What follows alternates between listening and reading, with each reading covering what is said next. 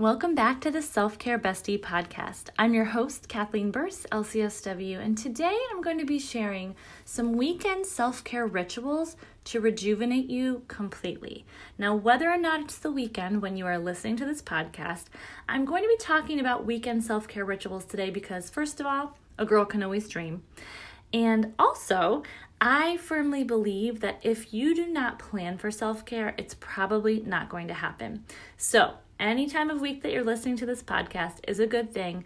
Start thinking about what you want your weekend self care time to look like sooner than later.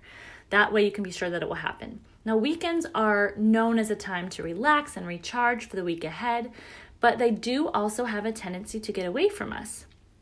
Errands, cleaning, and endless obligations can take up our entire two days off if we're not diligent about planning a little me time.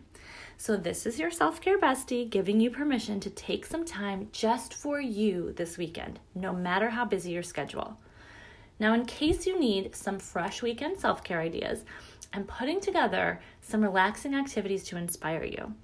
These are things that you wouldn't necessarily have time for on a work day. They're a bit more indulgent, a bit more fun, and definitely more rejuvenating. So sit back, relax, and plan something amazing for yourself this weekend. Okay, ritual number one, I like to call it beach please. Since June is when I'm recording this podcast and summer is literally just around the corner, why not spend a day at your nearest beach or pool if you're landlocked or some sort of body of water? Bring something to read, something relaxing to listen to, and a cooler of your favorite food and drink. And this is just a note to all the moms out there maybe go by yourself for an hour or two. I love a good beach day with my family, but I mean, making sure no one gets sand in their eyes and everyone has SPF on every hour kind of takes the self care vibe away from the whole, you know, ritual that we're going for. So just keep that in mind. Okay, ritual number two, I like to call it patty cake. Now, if you love baking but never seem to have time for it, why not spend some time finding a recipe you've been wanting to try and get messy in the kitchen for a little bit? A lot of people find baking and cooking very relaxing.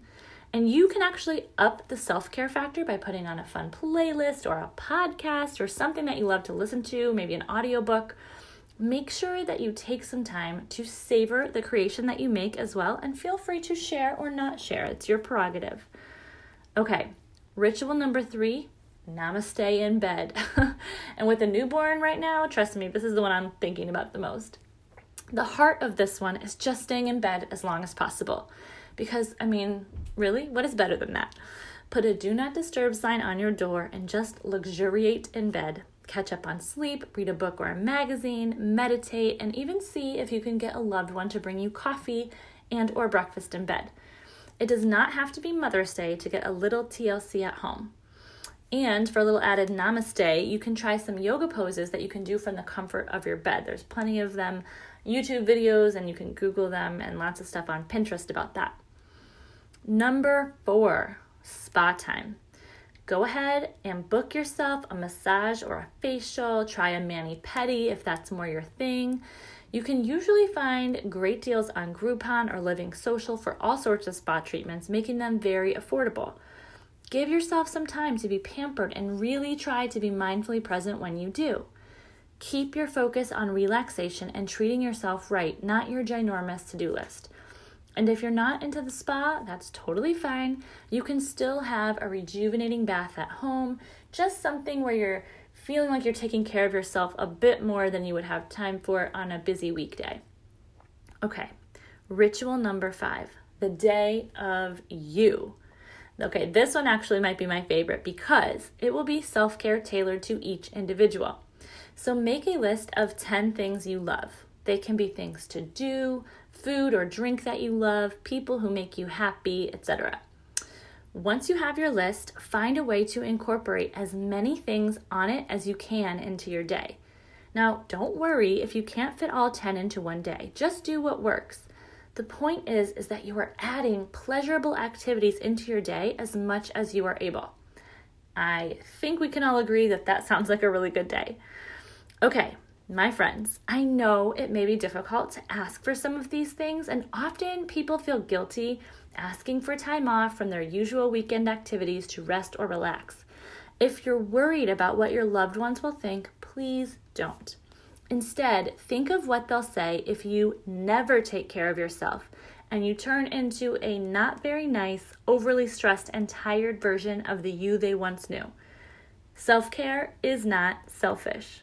So, asking for what you need is a healthy life skill that all adults should be practicing regularly. When you prioritize time for yourself, you'll have so much more to give to your people. You know that you cannot pour from an empty cup. So, ditch the guilt and get your self care on this weekend. Please let me know what self care you are going to try this weekend. If any of these stands out to you, I'd love to hear about it let me know. You can find me on Instagram at self underscore care underscore bestie. Or you can always find me on my website, selfcarebestie.com, and contact me that way.